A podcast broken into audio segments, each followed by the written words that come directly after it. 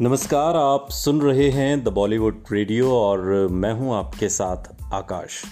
किस्सा राजेश खन्ना का है और बात उस दौर की जब राजेश खन्ना और अंजू महेंद्रू का एक तरीके से ब्रेकअप हो चुका था और एंट्री हो चुकी थी डिम्पल कपाड़िया की।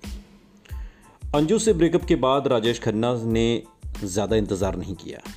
कुछ ही दिन बाद मुंबई के जुहू के समंदर किनारे आधी रात के वक्त राजेश खन्ना और डिम्पल एक रोमांटिक वॉक पर निकले और अचानक डिम्पल कपाड़िया को शादी के लिए प्रपोज कर दिया।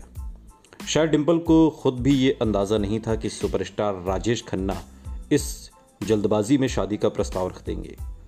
अपनी पहली फ़िल्म के हीरो ऋषि कपूर के साथ भी डिम्पल के रिश्ते की खबर इंडस्ट्री में बहुत फैली हुई थी।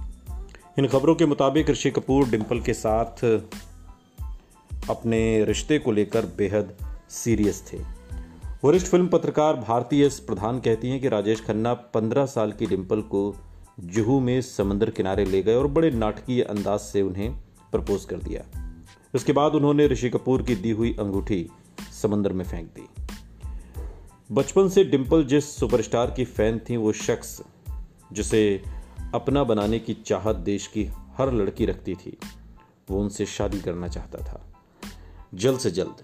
शायद यही वजह रही होगी कि डिम्पल ने राजेश खन्ना से शादी के लिए हाँ कर दी। राजेश खन्ना को जल्द शूटिंग पर शहर से बाहर जाना था, इसलिए तय किया गया कि आने वाले हफ़्ते में ही राजेश खन्ना और डिम्पल शादी कर लेंगे।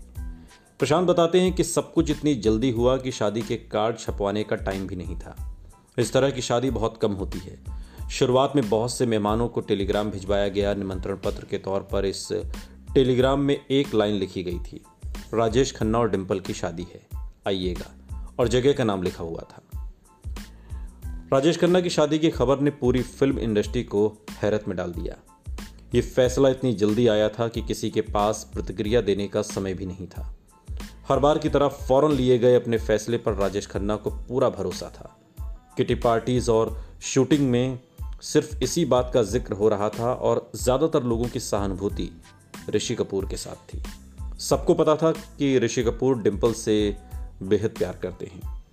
फ़िल्म पत्रिका सुपर में वरिष्ठ फ़िल्म पत्रकार मोहन बाबा का एक लेख छपा था, जिसमें उन्होंने राजेश डिम्पल की शादी के समय की कुछ यादें बयां की थी। मोहन ने लिखा, किसी के भी जानने से पहले मैं जानता था कि चिंटू कपूर, यानी कि ऋषि कपूर टिम्पल कपाड़िया से बेहद प्यार करता था। असल में मैंने दोनों के साथ जो पहली स्टोरी की थी उसमें डिम्पल कपाड़ी और चिंटू एक दूसरे के बारे में दीवानगी से बात कर रहे थे। अगर आपके इशारों को समझें तो एक ही बात सामने आती थी, प्यार प्यार और सिर्फ़ प्यार।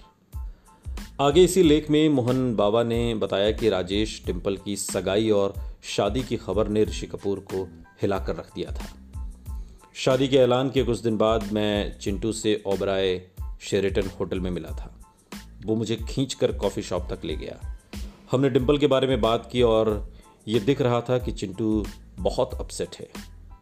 लेकिन वो मज़बूत दिखने की पूरी कोशिश कर रहा था।